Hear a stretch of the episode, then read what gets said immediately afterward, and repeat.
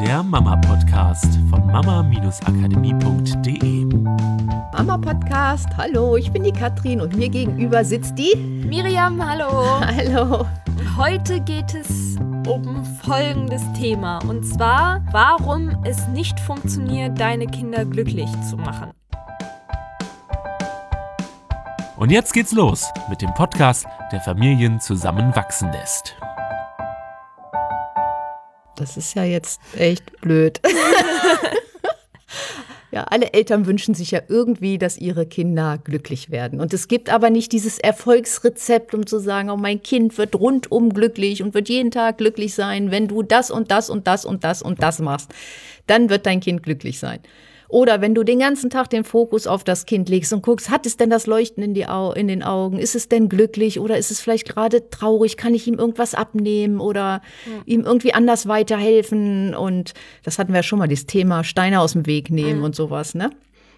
Irgendwie so. Also alle Steine aus dem Weg nehmen und so. Es gibt nicht dieses eine Patentrezept, damit dein Kind glücklich wird. Ja, ist ja jetzt doof. Dann warum machen wir dann Podcast?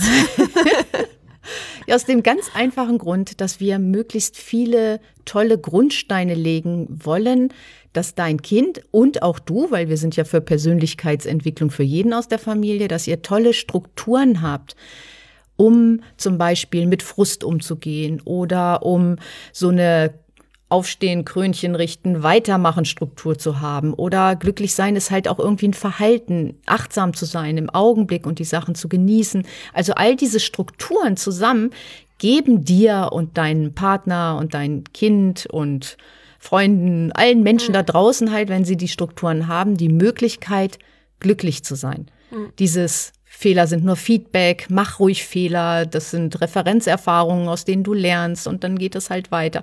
Dieses Ganze, das hilft dir, dein Leben so zu gestalten, dass du glücklich bist. Und das wollen wir natürlich auch für deine Kinder erreichen, dass es die Strukturen hat, immer wieder, auch wenn es mal nicht glücklich ist, in diesen Zustand von Glück zu kommen. Also das Gefühl bei mir ist so ein bisschen dieses, es ist nicht die Aufgabe der Eltern, ununterbrochen dafür zu sorgen, dass das Kind glücklich ist.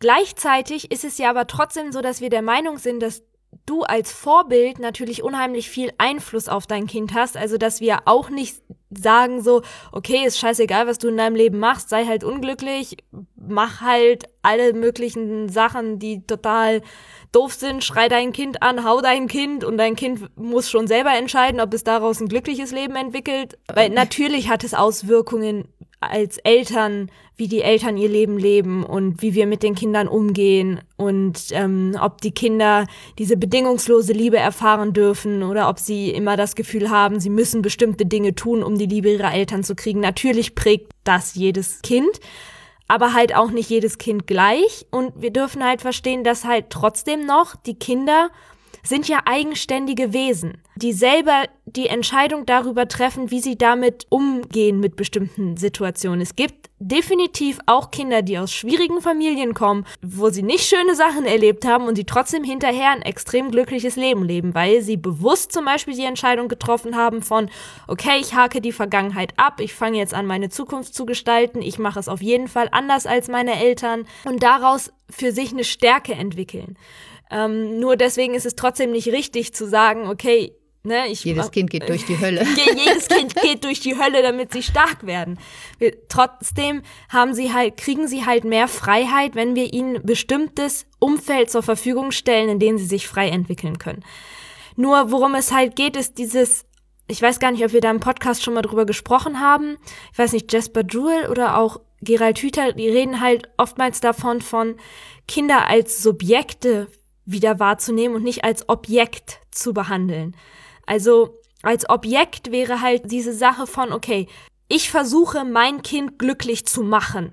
Wenn ich merke, es ist gerade nicht glücklich, dann mache ich etwas, damit es wieder glücklich wird. Und äh, es ist eigentlich, du hast es vorhin so schön gesagt, wie so ein Projekt. Also Projekt Kind glücklich machen. Aber damit nehme ich ja meinem Kind sozusagen dieses die Möglichkeit, sich selber ja, glücklich zu die machen. Die Möglichkeit, auch. sich mhm. selber glücklich zu machen. Und ich heraus. nehme ihm dieses Recht, dass es ein eigenes Subjekt ist, was ja selber auch entscheidet. Also ich meine, wir haben ja manchmal auch Momente, wo wir sagen, nee, ich will jetzt einfach auch mal heulend auf dem Sofa sitzen.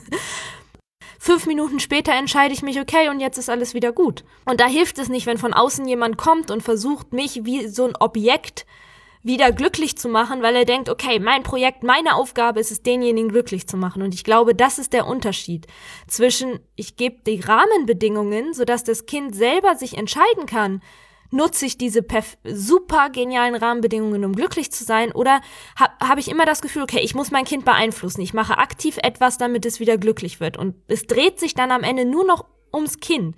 Immer in jedem Moment ist die Frage, okay, was braucht mein Kind gerade? Ah, es verhält sich so. Was braucht es jetzt? Was muss ich jetzt machen? Ah, es ist so. Hm, dann reagiere ich doch lieber ein bisschen anders. Und auf einmal verliere ich da ja auch total mich selbst.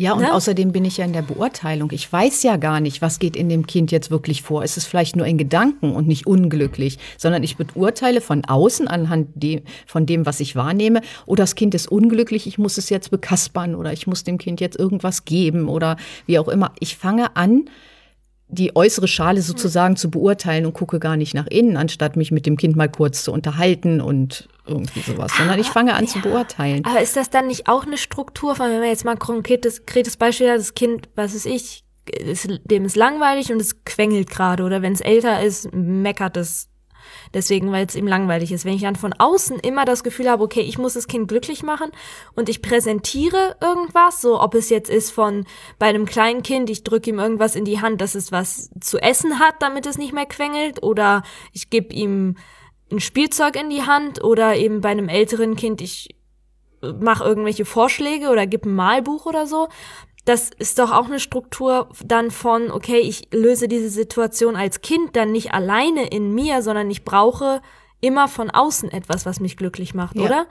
Genau. So dass ich dann irgendwann diese Erwartung oder das Bedürfnis habe, wenn ich in einem Moment bin, wo ich selber nicht weiter weiß oder unzufrieden bin, dass ich das von außen erwarte. Von außen erwarte oder halt im Außen etwas brauche. Also au, im Außen etwas brauchen heißt ja auch, okay, ich brauche was zu essen oder ich brauche jetzt den Fernseher oder ich brauche brauch jetzt Bezugsperson. ich, ich brauche überhaupt, ich brauche Aktivität. Also so Aktivität kann ja auch eine Art von Flucht sein. Von ich muss immer eine Sache nach der anderen machen, weil ich es nicht aushalten kann, mal in dieser Stille zu sein, um dann da heraus zu überlegen, was ist denn das, was ich eigentlich wirklich will. Ne?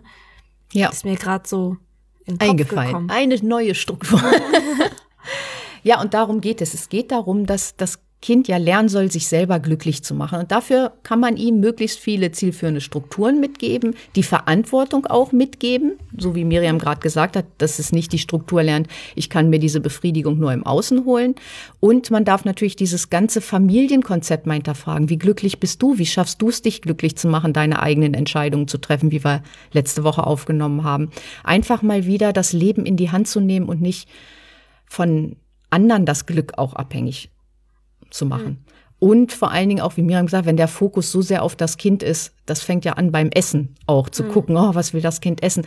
Ich möchte ehrlich gesagt als Erwachsener auch nicht ständig beobachtet werden. Was esse ich, wie esse ich, wie viel esse ich? Da ist einfach so viel Fokus drauf und so viel Verantwortung drauf, das, das können ja Kinder gar nicht tragen. Sie müssen nicht rund um die Uhr glücklich sein. Sie müssen lernen, mit all ihren Emotionen umzugehen. Und da gehört Trauer und Wut und Frust genauso dazu wie Liebe und Sehnsucht und all diese diese andere Seite der Emotionen. Ja, aber das mit dem Essen ist, glaube ich, auch ein ganz gutes Beispiel, weil es ja oft so ist, dass man am Tisch sitzt und es essen zwar alle, aber viele Eltern essen gar nicht mehr bewusst, sondern mal eben so schnell nebenbei oder nehmen sich mal einen Löffel von den Kindern, aber die volle Aufmerksamkeit ist die ganze Zeit bei den Kindern, so dass dann wird der Mund abgeputzt, dann wird geguckt und erklärt und macht doch so oder dass da nichts daneben geht. Und es gibt auch kaum noch Gesprächsthemen ja. zwischen den Eltern, sondern das einfach mal wie so einen normalen Familienalltag zu gestalten. Das können mhm. wir vielleicht noch mal aufnehmen dann mhm. als extra Thema. Ähm, das ist halt auch wieder so ein Satz, den man nicht falsch verstehen darf, aber ich habe das Gefühl, Kinder dürfen manchmal ein bisschen mehr nebenbei laufen. Also es geht jetzt nicht um, dass sie ignoriert werden, dass ihre Bedürfnisse nicht wertgeschätzt werden und sowas. Natürlich brauchen sie mal Hilfe und Aufmerksamkeit und auch ihre Bedürfnisse nach Verbundenheit, Freiheit und Wachstum sollten ja gestillt sein, aber halt nicht diese volle Aufmerksamkeit nur auf die Kinder und als Eltern die Eltern sind unwichtig, sondern das, was wir immer sagen, jedes einzelne Familienmitglied ist gleich wichtig. in der Familie. Und jeder braucht natürlich mal vielleicht ein bisschen mehr Aufmerksamkeit und kann sich dann mal wieder zurücknehmen. Aber im Großen und Ganzen gibt es halt auch Momente, wo klar ist, okay, jetzt geht's mal um uns, um die Eltern oder um die Mutter oder um den Vater oder um uns als Paar. Und die Kinder haben halt in dem Moment nicht die volle Aufmerksamkeit. Ja, und wenn das Kind immer Aufmerksamkeit hat, dann geht es, geht ja auch eine gewisse Freiheit für die Kinder verloren. Immer unter Beobachtung zu stehen, ist keine Freiheit. Ja, weil dann zum Beispiel wie in diesem Essensbeispiel nehme ich dem Kind ja auch die Möglichkeit, einfach mal unbeobachtet auszuprobieren und einen Fehler zu machen. Unbeobachtet Ja, rumzukleckern. genau. Und, Und selber, ja, und selber dann aber aus dieser Erfahrung zu lernen, weil so viel kann ja nicht passieren. Also ich meine, wenn die Kinder anfangen, alleine zu essen, entsteht eh Dreck. Und ja, natürlich sollen sie jetzt auch nicht das Essen wild durch die Gegend schmeißen. Ist klar, dass man das dann unterbindet. Aber für dieses selbstständig einfach mal ausprobieren, wie kann ich einen Löffel halten oder wie funktioniert denn das?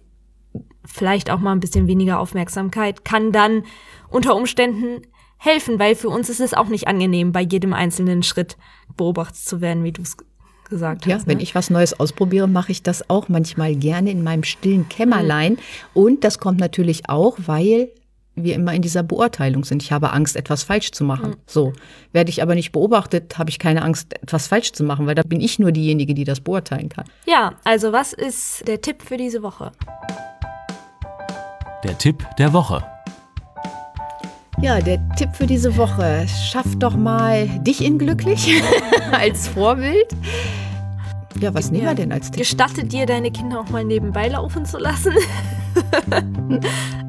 Ja, und nimm doch mal wahr, dein Kind darf verschiedene Emotionen haben. Greif nicht immer ein, wenn du das Gefühl hast, dein Kind ist unglücklich, sondern lass es einfach mal alles so ein bisschen laufen, dass es lernt, mit den Emotionen umzugehen. Es darf auch wütend sein. Und beobachte dich mal selber. Wie geht es dir denn, wenn das Kind ein bisschen rumquengelt und Frust hat oder wütend ist oder traurig ist? Wie geht es dir selber dabei? Und vielleicht auch mal dem Kind diese ja. Emotionen zu lassen. Genau, ist ja auch gut, einfach mal zu beobachten, ob man das Gefühl hat, es ist meine Aufgabe, mein Kind glücklich zu machen oder ob man diese Ruhe in sich hat, dass man sagen kann, okay, jetzt ist gerade ein bisschen quengelig, aber es wird auch, wird eine Lösung dafür finden. Es hat ja genug Spielzeuge gerade um sich rumliegen oder so. Also Genau. Ja. Ja, Und dann hören wir uns nächste Woche. viel Spaß in der Woche. Tschüss. Tschüss. Das war der Mama Podcast. Der Podcast, der Familien zusammenwachsen lässt. Mehr zu uns unter mama-akademie.de.